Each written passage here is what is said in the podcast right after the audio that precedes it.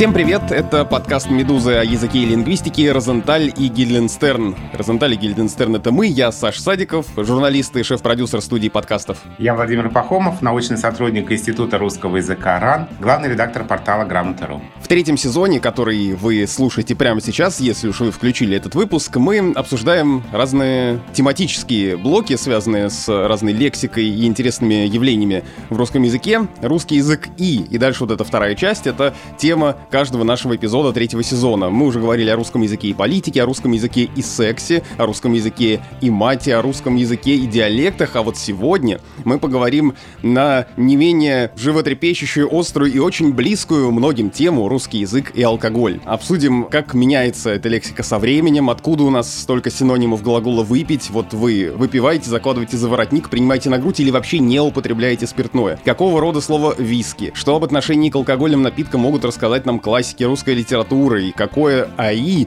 имел в виду Пушкин, когда писал в Евгении Онегине АИ я больше не способен». Что это такое? Ну, Минздрав, как известно, предупреждает, но сегодня мы собрались не бухать, вот еще одно хорошее слово, а обсудить то, как слова характеризуют нашу культуру питья. Обо всем этом поговорим сегодня, и мы сообразим на троих. Я заготовил эту шутку за 300, не могу удержаться. Мы пригласили эксперта, который все знает про накатить и выпить, ну, в смысле, про эту лексику. С нами на связи Кира Дружинина, кандидат филологических наук, преподаватель Института филологии, журналистики и межкультурной коммуникации Южного федерального университета и член филологического совета тотального диктанта. Кира, здравствуйте. Кира, привет. Здравствуйте, Александр. Здравствуй, Володя. Сначала у меня короткий вопрос с подвохом. Он связан с темой вашей лекции о спиртном, а потом мы ответим на письмо слушателей, потом же полностью предадимся обсуждению возлияний в русском языке. Э, вот смотрите, выпить, накатить, заложить за воротник. А что делаете вы? Так называется ваша лекция для тотального диктанта. Вот э, хочу, чтобы вы сами ответили на этот вопрос. Вы что делаете? Вернее, какое слово вам нравится больше всего из этого и почему? Ну, если говорить именно о лексике, то мне, например, очень нравится слово «пригубить». Но ирония заключается в том, что я на самом деле не употребляю спиртное вообще. Но при этом прекрасно рассказываю рассказываешь об этих словах и об этих выражениях, и я здесь хочу уточнить, что это была лекция в рамках онлайн-марафона «Тотального диктанта», очень интересная лекция, и призываю всех слушателей, кто ее еще не слушал, обязательно ее послушать. Там очень много разных интересных слов и выражений объясняется, связанных с алкогольной тематикой и тематикой употребления алкоголя. Я бы тут хотел подчеркнуть, что вот Кира сейчас сказала, вы заметили, «пригубить». И я снова достал из закромов, буквально протянув руку, словарь Штудинера, и я вижу там «пригубить». Более того, вариант «пригубить» стоит с запретительной пометой «не», что, конечно, меня, как человека, который который скорее склонен к этому варианту, напрягает, и приходится каждый раз переучиваться. Вот такой он странный русский язык и его ударение. Я как-то запомнил для себя пригубить и принудить. Вот два странных глагола, где очень хочется сказать с другим ударением, но ударение падает на «у», и вот мне было удобно их запомнить парой. Пригубить и принудить. А я запоминала парой почему-то пригубить и закупорить. Да, это тоже очень важное уточнение. Закупорить, откупорить. И все производные от этих глаголов откупоренная бутылка, закупоренная бутылка. И только так. И откупори шампанского бутылку и перечти «Женитьбу Фигаро», как советовал нам Пушкин, этот совет продолжает быть актуальным. К сожалению, да. Ну почему к сожалению? Ну вот такая норма, Саш. Ну что поделать. Ничего, скоро поменяем. Сейчас как соберемся, все начнем говорить откупорить, и все, и вам, лингвистам, придется нас зафиксировать. Пора проводить референдум. Вы одобряете изменения в орфоэпию русского языка? У нас есть традиция в каждом выпуске третьего сезона. Мы отвечаем на одно из писем, которые приходят нам на почту подкаст собакамедуза.io. Конечно, мы стараемся так или иначе на них отвечать. Э, обязательно сделаем в конце сезона большой выпуск с ответами, но вот потихонечку мы к этим сообщениям вашим обращаемся. И у нас есть письмо от слушателя Никиты, который спрашивает нас о словарях. И я бы хотел, Володя, чтобы мы ответили на, этот, э, на это письмо в формате Блица, потому что вопросов много, но мы постараемся на них очень коротко ответить. А вопросы такие. Первое. Чем словари списка грамматик, словарей справочников 2009 года лучше словарей РАН, словарей на грамоте и словаря Штудинера? Володя, короткий ответ. Если очень короткий ответ, то список 2009 года, он был в 2009 году, сейчас на дворе 2020 год. А орфографический словарь, на который мы ссылаемся, русский орфографический словарь РАН, он полнее и новее того орфографического словаря, который в том списке. В том списке еще словарь Андрея Анатольевича Залезняка, грамматический словарь русского языка, он не нуждается нуждается в представлении. Это блестящий словарь, но он в первую очередь для специалистов. И еще там есть один фразеологический словарь. Мы же э, ориентируемся не только, конечно, на эти издания, на толковые словари мы ориентируемся, на словари для работников эфира, в том числе словарь штудинера, который мы называем в каждом выпуске. Нормативных словарей больше, чем э, те, которые есть в этом списке. Второй вопрос. Каким образом и э, как принимают решение «нам нужен новый словарь» или «нам надо обновить словарь»? Как вы это делаете? А, просто продолжается ни на секунду, ни на день, ни на год не останавливается филологическая работа. Лингвисты продолжают наблюдать за языком, и результаты этих изменений записывают. Так рождаются словари. Словари пишутся очень долго, и есть словари, работа над которыми занимает четверть века и даже больше. Поэтому эта работа не прекращается, она идет все время. И время от времени появляющиеся словари – это результат этой работы. Оксфорд и Мириам Вебстер выбирают слово года и обновляют электронные словари. Кто-нибудь делает то же самое в России? У нас тоже проводится конкурс слова года, и группа экспертов выбирает слово года. А другое дело, что на Западе там скорее другая традиция. Там каждый словарь, каждая библиотека выбирают свое слово года, и мы знаем, там слово года по версии Оксфордского словаря, слово года по версии Коллинз, ну и так далее. Там много этих версий. У нас это одна группа экспертов, которая выбирает слово года. Это вот первое отличие. И второе отличие в том, что у нас нет традиции такого оперативного внесения всего, что появляется в языке, в словари у нас проходит довольно много времени, прежде чем слова появляются в словарях. Но электронные словари тоже обновляются. Обновляется словарь на грамоте, обновляется орфографический академический ресурс Академос. Это ресурс Института русского языка РАН. А лингвисты вносят новые слова в словари, но вносят уже, в отличие от западных словарей, с какой-то нормативной оценкой. То есть это не просто закрепление слова в словаре, не просто признание того факта, что слово есть, но и уже какая-то нормативная рекомендация. Вот в этом отличие нашей традиции лексикографии от западной. Почему или зачем есть три словаря Ожегова оригинал, Шведова и Скворцова, который брать обывателю, спрашивает Никита дальше. Но это долгая история. Ты мне задал формат Блица. А эту историю, правда, не расскажешь в формате Блица. Вот, мне кажется, мы вернемся тогда к ней в нашем э, последнем выпуске подробно расскажем, но э, какой брать короткий ответ? А, словарь Ожегова-Шведовой. На словаре есть исключительное право. Вы можете составить словарь Ожегова, Пахомова, Садикова?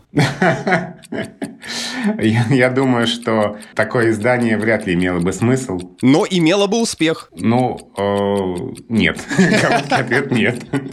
Какие любимые словари у вас? Ну, про тебя, Саш, я знаю, у тебя словарь штудинера. Ну, пожалуй, у меня любимый словарь – это русский орфографический словарь Российской Академии Наук. Во-первых, потому что он такой полный, подробный, и в нем можно найти ответ на вопрос, как пишутся даже совсем недавно заимствованные слова. Во-вторых, его ответственный редактор Владимир Владимирович Лопатин, мой учитель. Ну и в-третьих, э, я работаю в том отделе Института русского языка РАН, в котором он создавался. И продолжается над ним работа. Поэтому это он. И последний вопрос, от которого я как раз хочу перейти к нашей основной теме сегодняшней. Вы упоминали активный словарь, словарь мата, словарь современной разговорной речи, словарь диалектов. Какие еще есть необычные и интересные словари русского языка? И вот передо мной сейчас лежит словарь э, Александра Юрьевича Кожевникова, который называется «Между первой и второй». Это словарь алкогонимов, изданный в 2007 году издательством Олма Медиа Групп. Это такой любопытный словарь, в котором собрана разная лексика, связанная с алкоголем, фразеологизмы, выражения, много разных интересных, э, забавных разных э, цитат из фильмов и книг. Все это связано с так,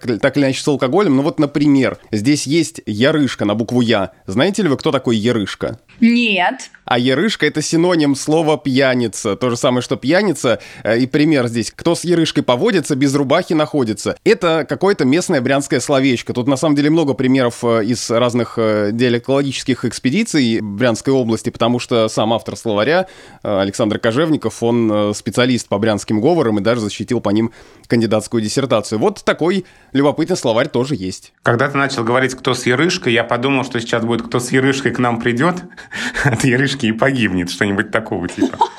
А передо мной, кстати, еще один словарь алкогольный, энциклопедический словарь спиртных напитков. Автор Багриновский. В этом словаре свыше трех с половиной тысяч названий, под заголовок «История спиртных напитков от глубокой древности до наших дней». И в этом словаре, на минуточку, 1342 страницы. И все про спиртные напитки. Как мы понимаем, раз есть столько разных интересных изданий, в частности, словарей разного толка о лексике, связанной с алкоголем, это значит, что есть о чем написать, потому что, и правда, мне кажется, это одна из сфер, в которых у нас слов и синонимических рядов, ну, невероятное количество. Я не знаю, что еще может с этим сравниться. Вот когда у нас был выпуск, например, про секс, даже там э, ряды глаголов, э, которые обозначают э, вот это действие совокупляции и все остальное, не такие расширенные, как, например, глаголы, которые связаны с выпиванием. Э, я предлагаю нам с вами сыграть в небольшую игру, а потом уже потеоретизировать на эту тему. Э, давайте по очереди называть по одному глаголу, который описывает э, действие пить, выпивать, вот это все. В какой-то момент мы просто должны будем остановиться, потому что через час люди станут выключать наш подкаст, наверное. Давайте я начну. Ну вот начнем с самого простого. Напиться. Вздрогнуть. Я назову глагол «бахнуть», который я, собственно говоря, запомнил после общения с ростовскими друзьями. Но глагол «бухать». Дерябнуть. Тяпнуть. Надраться или набраться примерно одно и то же, наверное. Синячить. А можно теперь к выражениям перейти? Да. Ну и тогда заложить за воротник. Я еще скажу на это заливать за галстук, есть и такое. А заливать еще можно шары. А, кстати, просто заливать можно ведь? А, кстати, хороший вопрос. Я не встречала, но я бы поискала в корпусе примеры. Да, интересно. Ну тогда ладно, тогда пусть будет назюзюкаться. Ну, квасить. Накуликаться. Накраситься. А есть еще хлопнуть по рюмашечке. Жахнуть. А есть еще насосаться. Я с приставкой «на» почему-то мне приходит в голову глаголы. Принять на грудь. Пропустить стаканчик. Дайте кто-нибудь первый скажет «сдаюсь», и это буду я. Очень хочется уже потеоретизировать. Я уже думал, ты скажешь, очень хочется э, к практической части перейти и к тосту в трех экземплярах. Но мне кажется, что те глаголы, которые мы назвали, уже показывают, ну, помимо того, что их просто очень много, и можно продолжать и продолжать, и там, не знаю, налокаться, накачиваться, наклюкаться и все остальное, какие-то глаголы мы используем как описание какого-то однократного процесса, вот он хлопнул, дерябнул, да, а другие, наоборот, для продолжительного. И у них есть разные очень стилистические отличия. Кира, вот расскажите, как нам, скажем так, можно ли как-то составить систему этих глаголов и понять вообще, почему они такие и как они соотносятся друг с другом? Я бы выделила условно четыре позиции смысловых, э, если мы будем говорить о глаголах, которые описывают процесс питья. И первая позиция касается именно длительности. И здесь мы говорим о том, что можем растягивать удовольствие, например, да, и это как раз-таки как правило, касается слабоалкогольных напитков, потому что здесь мы используем глаголы типа попивать, подтягивать, и в самом глаголе да, заложена вот эта длительность действия. Мы понимаем, что быстро этот процесс невозможно произвести. Да, другая сторона этого же процесса — мгновенность, когда мы что-то делаем очень быстро. И мы с вами как раз сейчас перечисляли, и больше глаголов именно таких перечислили. Вздрогнуть, хлопнуть, бахнуть и так далее. И понятно, что это такое действие, во-первых, быстрое и одномоментное. Такого рода действия будут соотноситься с крепкими алкогольными напитками, потому что это как раз-таки вот тот самый момент, когда мы стопку очень быстро опрокинули, да, и дальше процесс продолжается. А вот это, кстати, любопытно, ведь действительно, я вот сейчас так подумал, мы же не можем хлопнуть стакан вина. Это, ну, конечно, можно так сказать, но немножко странно все-таки. Во-первых, это будет ну, странно. Вино, конечно, да, нельзя хлопнуть вино, вином надо наслаждаться. Да, это перевод продукта. вкус, да аромат, цвет, танины и прочее, прочее, прочее. Вот, Володя сходил на курсы сомелье и теперь все знает. Да. А еще смотрите, если мы вдруг с вами скажем, что кто-то хлопнул стакан вина, то скорее мы таким образом будем описывать ситуацию, в которой этот кто-то нервничает, например, да, что-то с ним такое произошло, что он решил надругаться буквально над этим благородным напитком. Если продолжать э, описывать процесс, то вот следующие две позиции будут э, описывать э, процесс питья с точки зрения результата. Тут мы будем с вами употреблять глаголы там, типа напиться, назюзюкаться, нализаться и так далее, как правило, вот с приставкой «на». И вторая позиция здесь – это описание процесса с точки зрения регулярности. В данном случае мы будем описывать процесс употребления спиртного как некую привычку закладывать за воротник, выпивать, квасить и так далее, и так далее. И это предполагает вот образ жизни, если хотите. Который мы, конечно, не пропагандируем. Но вот, кстати, вы упомянули э, вот эти глаголы типа надраться, напиться и все такое, и ведь очень часто после них есть еще какое-то пояснение, и оно тоже же очень колоритное всегда. Это в доску, в дрова, в дрободан, в стельку. Куча таких вариантов есть. И, кстати, обратите внимание, что почти все эти варианты будут находиться, условно говоря, за пределами, хотела сказать, за пределами литературной нормы, не совсем корректное высказывание, но они будут маркированы. То есть они не будут нейтральными. В отличие, например, от выпить, пить, а вы ведь знаете эту шутку? Кто как напивается по профессии? Как раз хороший момент, чтобы вспомнить ее. Да, по интернету много э, гуляет таких разных подборок. Э, Володя, есть ли у тебя что-то под рукой? Под рукой есть, да, кто как напивается. Сапожник в стельку, плотник в доску, стекольщик в дребезги, портной в лоскуты, а священник до положения рис – железнодорожник в дрезину, дровосек, соответственно, в дрова, гастроэнтеролог до коликов, ну и, пожалуй, вот этим закончу. А руководитель Центра управления полетами до белочки и стрелочки. А еще мне сразу вспоминаются короткие тесты, которые тоже бродят по интернету, когда написано какое-то слово, и в зависимости от того, как ты ставишь ударение, ты тот или иной персонаж. В нашу тему как раз слово виски или виски, чтобы понять, кто ты, алкоголик или парикмахер. Вообще, мне кажется, что все такие подборки, ведь много вообще бродит по интернету разных подборок, где так или иначе а, носители языка восхищаются а, русским языком и различными его аспектами. И вот то, что здесь носители языка явно восхищаются, таким богатством синонимических рядов, связанных с этой темой, показывает, насколько она близка нашему человеку, насколько мы к ней неравнодушны, и мы как-то благодарим русский язык за то, что он нам дает такие безграничные возможности выбора. Кира, вот вы сказали о стилистике, и мне кажется, важно об этом поговорить. Насколько стилистически различаются все эти слова? Ну, в данном случае мы о глаголах э, говорим. Есть ли какие-то, которые можно считать, ну, абсолютно нейтральными? Или они все скорее с негативным оттенком? Или есть какие-то, которые процесс э, питья с положительной стороны характеризуют? Самый нейтральный глагол «пить» у него есть значение, которое не связано с алкоголем. Когда мы пьем безалкогольные напитки, мы его тоже употребляем с вами. И это, пожалуй, самый нейтральный член этого ряда. Выпить, выпивать, тут уже понятно, что, как правило, речь идет об алкогольных напитках, но, опять же, с точки зрения стилистики, это нейтральный глагол. А вот дальше, да, начинаются, конечно, маркированные глаголы, и их большая часть. Тот глагол, который мы с вами упоминали сегодня, уже глагол «пригоден», губить, или сюда же можно еще добавить, например, глагол дегустировать, они тоже будут вполне нейтральными. Ну вот это э, к вопросу новостей пьяный сожитель там или собутыльники, которые там обязательно как-то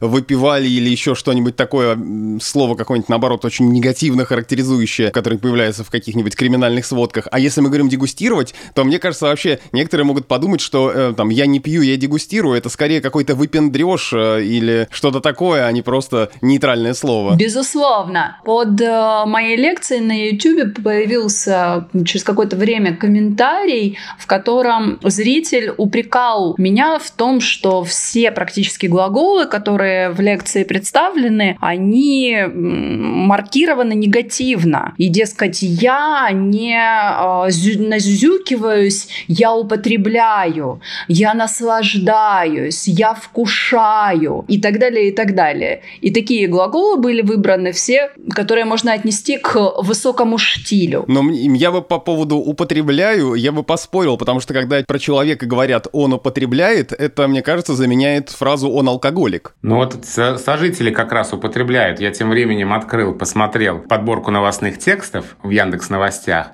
и выяснилось, что те самые сожители, о которых мы говорили из криминальных хроник, они обычно употребляют алкогольные напитки, а потом между сожителями возникают ссоры, и дальше что-то происходит нехорошее. То есть сожители как раз употребляют спиртные напитки. От глаголов э, давайте, раз уж мы стали много употреблять, ну, это неизбежно, других разных слов, давайте перейдем вообще к словам, которые обозначают алкоголь. Само слово алкоголь — это заимствование, это очевидно. Откуда к нам это слово пришло? Слово это арабское по происхождению, говорят э, нам этимологические словари. И как раз э, вот это вот начало «ал» показывает заимствование из арабского, ну, как алгебра, например. То есть вот это такой графический и фонетический признак заимствования из арабского. А а означало оно в арабском всего-навсего тонко измельченный порошок. Порошок, которым пользовались в том числе и средневековые арабские естествоиспытатель, и здесь как не вспомнить, что и слово «алхимия» тоже пришло к нам из арабского. Лингвист Антон Сомин, которого мы тоже иногда вспоминаем в нашем подкасте, но никак все не пригласим, а уже пора. О слове «алкоголь» пишет, э, что в средние века значение слова расширилось и стало обозначать любой порошок или очищенное вещество, полученное возгонкой, и еще позже уже стали так называть спирт. А в русский язык, как пишет Антон Сомин, слово «алкоголь» пришло из немецкого или голландского, и зафиксировано оно в словаре Академии Российской конца 18 века. Там оно толкуется как вещество в э, совершенную чистоту и возможную тонкость приведенное, почему и означает в химии иногда многократно перегоненный и от посторонних частей очищенный винный спирт. Чистая алхимия. Да, все-таки алкоголь и порошок связаны. Не случайно мифы о порошковом вине. Это мифы, хочу подчеркнуть, это мифы. Никакого порошкового вина не существует, но это тема другого подкаста. Очень устойчивый миф. А он взялся ведь из-за того, что на бутылках пишут фразу «виноматериал сухой», и люди под словом «сухой» понимают буквально антоним слову «мокрый». В винной терминологии э, слово «сухой» э, антонимично слову «сладкий», то есть «сухой» — это наличие или отсутствие сахара. В этом э, весь вопрос. Но вот опять же само э, слово «вино». Как мне кажется, это слово несколько поменяло значение в наших глазах, потому что со временем, вот если протянуть ниточку к нам из какого-то далекого прошлого, то со временем, по моей гипотезе, может быть, вы ее опровергнете, значение этого слова, ну, как и многих, на самом деле, других тоже связанных с алкоголем и вообще, оно скорее уточнилось, оно выделилось из чего-то более общего, потому что раньше мы вспомним там какие-нибудь, не знаю, сказки или что-то, какие-то цитаты и произведения, стране, где вином обозначался скорее алкоголь вообще, а сейчас вино это непосредственно напиток, сделанный из винограда. Когда-то словом вино и виноград назывался. И э, в этимологическом словаре Шанского говорится, что это слово к нам э, пришло через германское посредство из латинского языка. И вообще вино родственно глаголу «вить», слову «ветвь», вот тот самый древний корень. То есть первоначальное значение виноград, а названо это растение по вьющемуся характеру стебля. То есть вот «вить» вица, ветвь, вино – вот слова одного корня. Ну а Макс Фасмер в своем этимологическом слове пишет более подробно.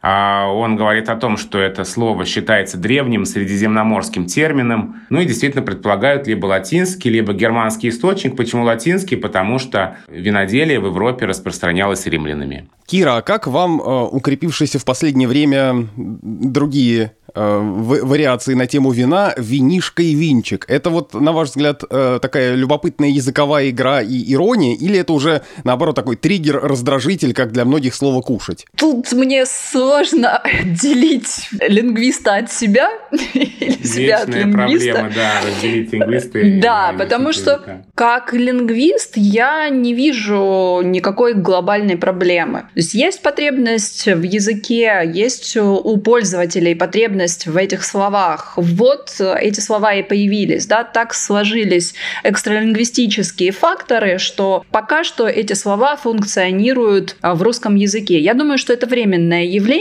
но мне как носителю языка, да, не лингвисту, эти слова не близки совсем. И, пожалуй, да, они скорее раздражают, чем э, говорят о языковой игре. Да, мы знаем массу примеров, когда слова появляются в определенный период в языке, какое-то время очень активно э, в нем живут, существуют, и потом потихоньку уходят, оставаясь просто приметой времени. Никогда не забуду вывеску, которую я видел на одной из улиц Геленджика. «Пивчик в разливчик от Жоржика». И ведь за этим тоже... Это, это ведь не то вот же самое, это что... языковая игра. Да, это ведь не то же самое, что пиво в розлив или в разлив от Георгия, например. И эти суффиксы, они показывают такое отношение, какое-то такое домашнее, что ли, обслуживание, видимо, которое там ожидает тебя у Жоржика. А, я нормально отношусь к этим словам э, и к винчику, и к винишку. Кстати, вот ведь винишка тян почти вышло из употребления, правда? Ощущение, что оно сейчас употребляется гораздо реже, чем несколько лет назад. А вот ты сказал по поводу э, пивчика, или как там это было, а Пивчик в разливчик от Жоржика. вот э, как правильно говорить? В розлив, в разлив, как это пишется вообще? Но это один из вечных вопросов. И эти слова, в общем-то, по значению ничем не отличаются друг от друга в этом смысле, но просто различаются употреблением. Слово «розлив» — это больше профессиональное, а слово «разлив» — это больше общеупотребительный вариант. Но мы сейчас отвлекаемся от того факта, что разлив может быть связан, не знаю, там, с водой, с половодьем, а именно вот в этом значении а, разлив нейтральное, общеупотребительное, а розлив – это больше профессиональное. А так э, и то, и то вполне может употребляться. Ну и на разлив, разлив через А пишется, правильно? Ну да, если ударение не на первом слоге, тогда буква А, да. Какими еще словами мы с вами называем алкоголь? Это ведь просто может быть спиртное. Для меня это слово окрашенное. Мне кажется, что спиртное немножечко имеет такой негативный оттенок. Спиртное как будто все время появляется в каком-то контексте вот тех же самых э, сожителей, которые употребляли спиртное, распивали еще вот такое слово, да?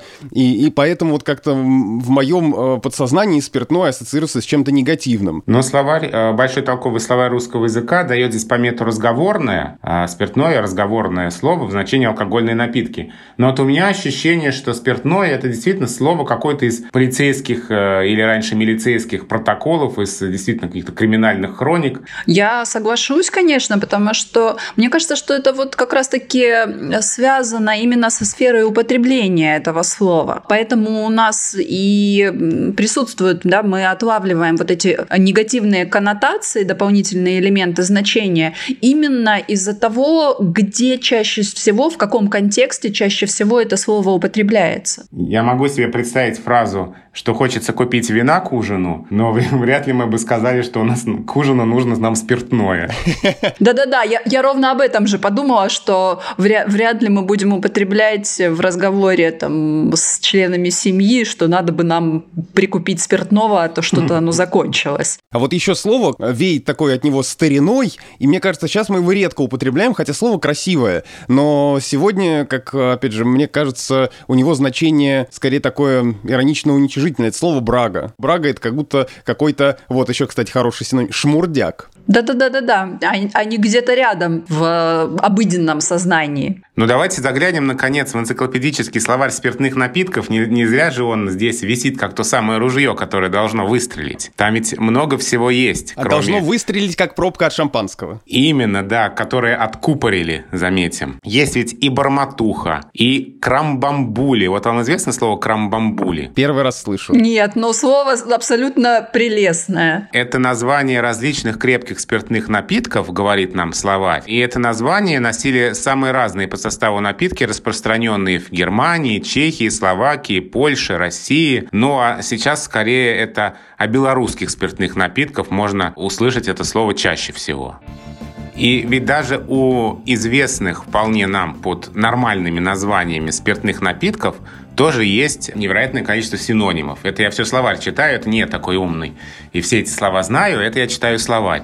Вот, например, коньяк. Какие вы знаете синонимы слова коньяк? Бренди. Ну, это же другой напиток, по-моему, насколько я понимаю. Не совсем. Вот тут мы как раз э, сейчас и подойдем к теме того, что мы называем коньяком, шампанским и так далее. Потому что бренди, ну, что с точки зрения такой терминологии винной отрасли, сомелье и все такое, бренди это, в принципе, любой крепкий напиток, созданный путем перегонки. А коньяк это только напиток, созданный из э, винограда путем перегонки, причем двойной, только в э, окрестностях города коньяк во Франции. Ну а словарь спиртных напитков дает такие синонимы слову коньяк. Адвокатец, звездинский, а, капитанский, это коньяк 4 звездочки, карболка, низкокачественный коньяк, клоповник, клоподушитель, клопомор, ну и там дальше всякие прочие, да. Коньякевич, ну всякие такие интересные суффиксальные образования слова коньяк и конина, и Коньяковский, и Коньяченко, и чего там только еще нет. Все верно, потому что это слово уже стало абсолютно народным, и словом коньяк называть не только непосредственно коньяк, э, напиток из Франции, да, а еще и в принципе, крепкий напиток как таковой. Вот мы только что вспомнили коньяк, и я тут э, сумничал, как всегда. Я выступаю таким умником, который делает вид, что он все знает, хотя на самом деле он либо ничего не знает, либо просто э, готовится хорошо. Хорошо подготовился. Да. Да. Так вот, коньяк — это один из тех случаев, когда у нас сталкиваются такие юридическо-законодательные штуки и народное восприятие, потому что коньяком, шампанским, э, там, не знаю, портвейном у нас в народе, и мы все так называем, и никуда от этого не деться, типы напитков. Хотя, конечно, если мы посмотрим на винные законодательства разных стран, то мы увидим, что, конечно же, все эти напитки, произошедшие из конкретных областей, из конкретных э, городов, конкретных стран, называются так просто потому, что они относятся к конкретной местности. И правильно э, называть каждый напиток своим именем. Многие производители, там, допустим, французские производители коньяка борются за то, чтобы никто, кроме них, не мог использовать это слово как обозначение типа напитка, и некоторые страны, такие как Россия и, внимание, США, часто на это плюют. По разным причинам, это уже тоже, опять же, тема другого разговора, но очевидно, что словом шампанское в России называют не только то, что сделано в э, шампане во Франции. Шампанское для нас — это любое игристое вино. Вот, скорее, игристое вино — это термин такой общий. Но слово шампанское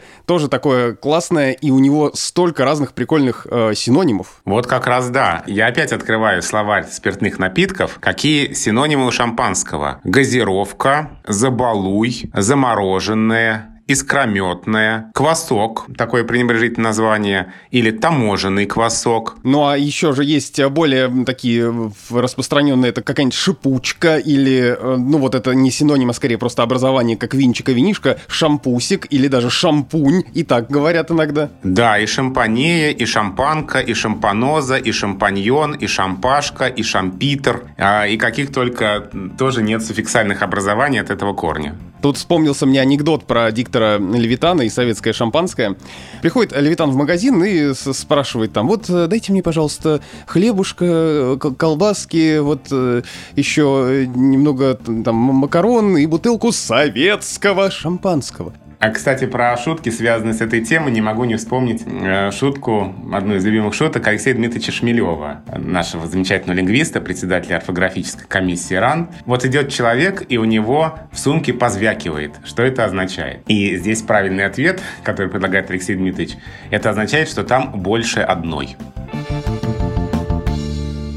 У меня был Кири вопрос. Вот возвращаясь к одному из выпусков нашего подкаста, где мы много говорили о языке и диалекте, об особых словах, которые встречаются в речи жителей тех или иных городов. Кир, в Ростове-на-Дону есть ли какие-то особые специфические словечки для обозначения каких-то видов алкогольных напитков? Опять же, какие-то глаголы, которые обозначают это действие? Есть ли какие-то вот специальные ростовские или, может быть, шире южные слова, для этих реалий? Ты знаешь, хороший вопрос, спасибо тебе огромное за него, но вот я задумалась и понимаю, что сходу я не могу назвать какие-то такие специфические наши словечки, хотя наверняка, я предполагаю, они есть. А это все от того, что вы э, не употребляете. Потому что я теоретик, да, исключительно. Ну, в общем, и, э, наверное, хорошо, потому что какое-нибудь слово фанфурик вам, э, к счастью, не знакомо.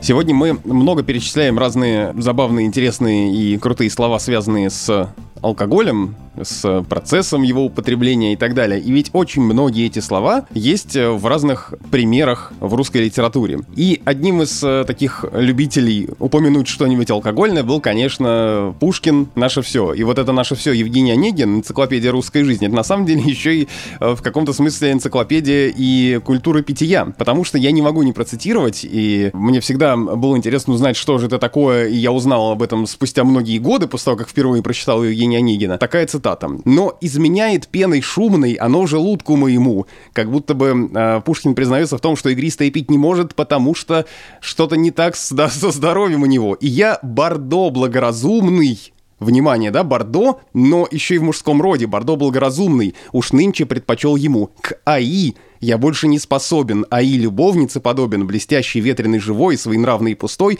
но ты, Бордо, подобен другу, который в горе и в беде, товарищ завсегда везде, готов нам оказать услугу или тихий разделить досуг, да здравствует Бордо, наш друг. То есть э, против игристого за красное вино. Здесь два любопытных момента, что Бордо мужского рода, и что такое АИ? АИ это тоже, на самом деле, была такая марка шампанского, насколько я понимаю. Для меня слово АИ тоже было загадкой, но не из пушкинского текста. Почему-то я, когда читал Евгения Онегина, на это вообще не обратил внимания, не знаю почему. А я обратил внимание на это слово, когда в 11 классе мы читали Блока. Я послал тебе черную розу в бокале, золотого, как небо АИ. Мне невероятно нравилось это стихотворение, но что такое АИ, я тогда не понимал. Почему-то даже и, и не искал. И только спустя много лет я узнал, что это такое. И опять процитируем энциклопедический словарь спиртных напитков. Там прекрасная блестящая статья о слове АИ. А АИ – это марка французского шампанского, говорит нам словарь. Согласно легенде, оно было первым шампанским, изготовленным во Франции в 1670-х годах. А в начале 19 века вообще шампанское, и прежде всего АИ, как лучшая и наиболее популярная его марка, имели устойчивые коннотации – молодость, веселье,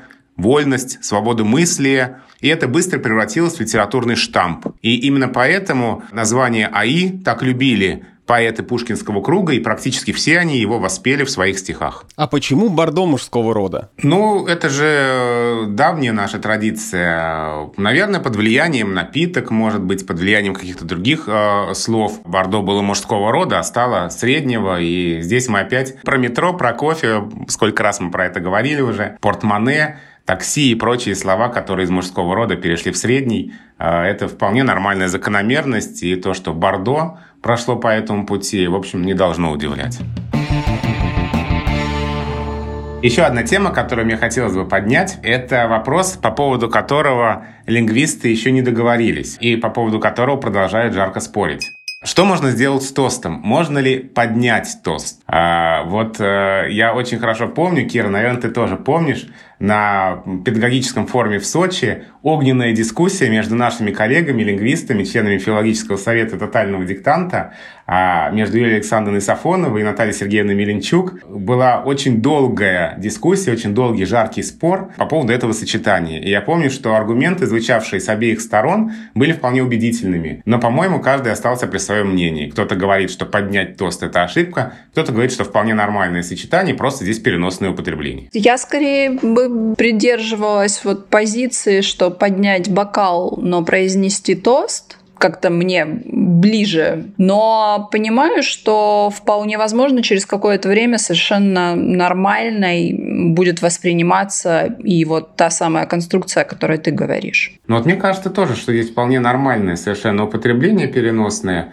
Да, сказать тост – это произнести застольную речь – а поднять тост – это поднять бокал с алкогольным напитком, выпиваемый в знак доброго расположения кому-нибудь и что-нибудь сказать. Вот мне это сочетание кажется вполне нормально. А что не так с фразой «выпить бокал»? Ну, даже если мы опускаем фразу «бокал чего», это вполне себе метонимия. Да, ну вот и здесь, мне кажется, э, такое переносное употребление. В общем, я за то, чтобы разрешить такое употребление. Ну, ты вообще прогрессивный у нас.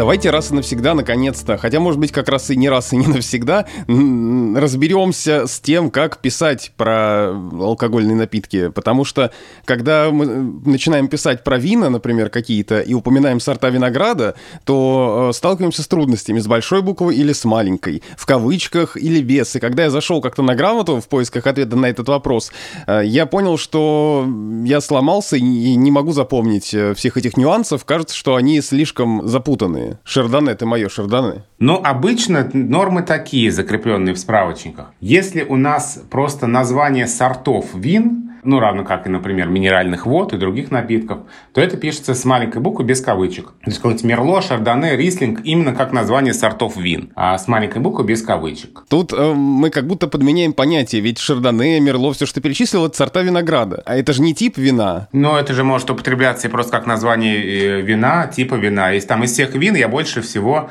люблю эльзасские рислинги. Например, могу я сказать. Как раз получается, что в этом случае ты имеешь в виду не сорт винограда, а именно тип вина, сделанный из этого сорта. Да, и в таком случае нормальное употребление с маленькой буквы без всяких кавычек. А вот если это уже сорт винограда, то здесь различается написание в зависимости от того, в какой литературе, в каком тексте употребляется название. В обычных текстах такие названия пишутся с маленькой буквы в кавычках – а в специальной литературе принято другое написание, принято написание без кавычек с большой буквы. И это вообще принято по отношению к названиям видов и сортов всех сельскохозяйственных культур, овощей, цветов и так далее, именно в специальной литературе. И так же, как там будет малина бриллиантовая, например, бриллиантовая с большой буквы без кавычек, будет и виноград шардоне с большой буквы без кавычек. Это такой специальный текст. Но, слушай, это же, по-моему, бесчеловечно. Если мы в какой-нибудь статье в газете, ну, там, на сайте напишем про какое-нибудь вино, которая сделана из э, сортов э, винограда Мерло, э, Каберне Фран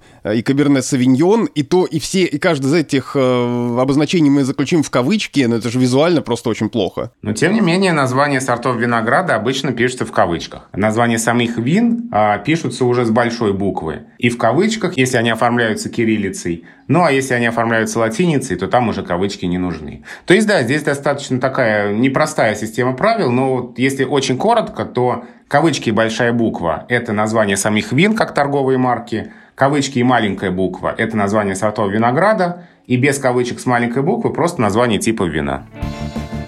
Хорошо, с э, буквами большими, маленькими кавычками более-менее понятно, ну так, относительно, я надеюсь. Я переслушаю этот кусочек еще раз и запомню. А вот виски, например, какого рода слово виски? Кира, скажите мне, наконец, как правильно сказать, э, этот холодный виски или это холодное виски? Ну, тут, э, если мы с вами посмотрим словарь, мы увидим, что слово виски, как и слово мартини, например, могут использоваться как существительные мужского или среднего рода. И то, и то будет нормативно объективным. И то, и то будет правильным. Здесь э, минимальна возможность сделать ошибку.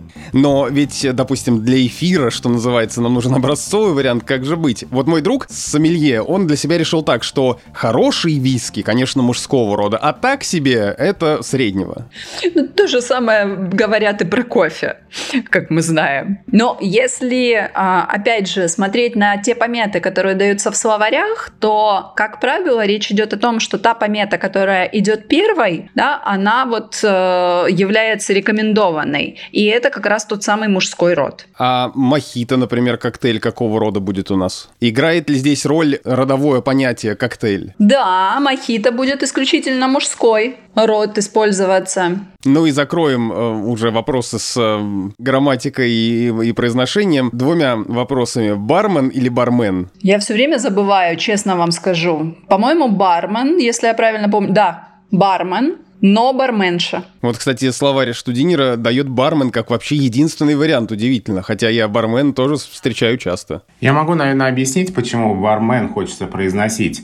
Наверное, влияют слова спортсмен, бизнесмен и многие другие мены, где ударение именно на вот это вот «е». Но в данном случае бармен норма, норма строга и требует от нас ударения на первом слоге. По-моему, была такая запоминалка. Бармен поместил свой блог самый полный каталог. Как-то нам прислали такую запоминалку, где и бармен, и каталог сразу два сложных слова в одной фразе. Ну и слово «под шафе». Слитное или раздельное? Или как вообще с ним быть нам? Под шафе словари говорят, что правильно слитное написание, да. Слово это употребляется в значении сказуемого, в значении на веселе. А, и вот пример из большого толкового словаря «хозяин уже под шафе». Внимательные слушатели, конечно, если они добрались до этого момента нашего подкаста, э, воскликнут и возопят, написав нам гневные письма, где же самый главный русский алкогольный напиток водка. Слово «водка» многим кажется тем самым исконно русским словом, которое, как спутник, балалайка, матрешка и прочее, проникли в иной мир, и все знают это слово «водка», и все думают, какой классный русский язык, в котором есть это слово. Но я так понимаю, что со словом «водка» не все так просто. Вопрос дискуссионный, действительно, потому что есть версия, что это слово пришло к нам из польского языка, и э, поляки, э, собственно, оспаривают первенство России э, в этом наименовании. Но, насколько я знаю, э, дискуссия ничем не завершилась. Ну, вообще, этимологические словари русского языка придерживаются именно этой версии. Говорят о том, что Слово «водка», хотя оно, собственно, русское, образованное от вода, естественно, с помощью суффикса «к», но первоначально это значение у этого русского слова спиртовой лекарственный настой на травах. А вот значение «водка» современное, как крепкий алкогольный напиток, говорят нам этимологические словари, скорее всего, возникло у этого слова под влиянием польского слова «водка», которое, в свою очередь, свободная калька от латинского «аквавита», то есть алкоголь, а буквально вода жизни.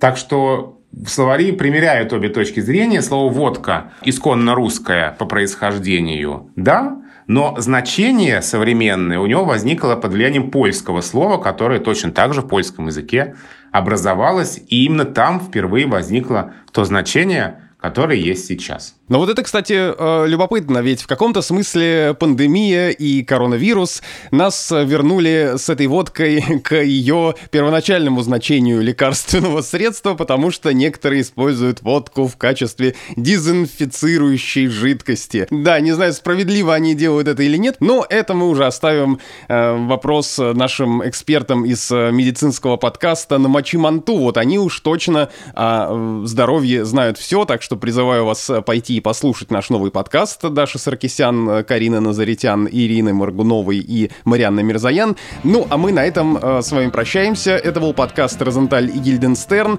Сегодня мы говорили с Кирой Дружининой, кандидатом филологических наук, преподавателем Южного федерального университета и членом филологического совета тотального диктанта о алкогольной лексики. Кира, спасибо. Спасибо. С вами были Александр Садиков, я журналист. И Владимир Пахомов, научный сотрудник Института русского языка РАН, главный редактор портала Грамота.ру. Подкаст «Розентали Гильденстерн» напоминает, чрезмерное употребление алкоголя опасно для вашего здоровья. А вот эм, с употреблением нашего подкаста никакого передоза случиться не может. Так что слушайте все наши выпуски из первого сезона, из второго. Ну и, конечно, слушайте другие подкасты «Медузы», которых у нас э, много. Это и не только на Мачи Манту, это еще и, например, наш новый подкаст о сериалах и кино «Чего бы посмотреть». Так что если вы уже устали слушать наши подкасты вдруг внезапно и думаете, чего бы посмотреть, сначала послушайте подкаст об этом, и тогда уже бегите в разные стриминговые сервисы и онлайн-кинотеатры и смотрите то, что мы вам порекомендовали. Спасибо и до новых встреч.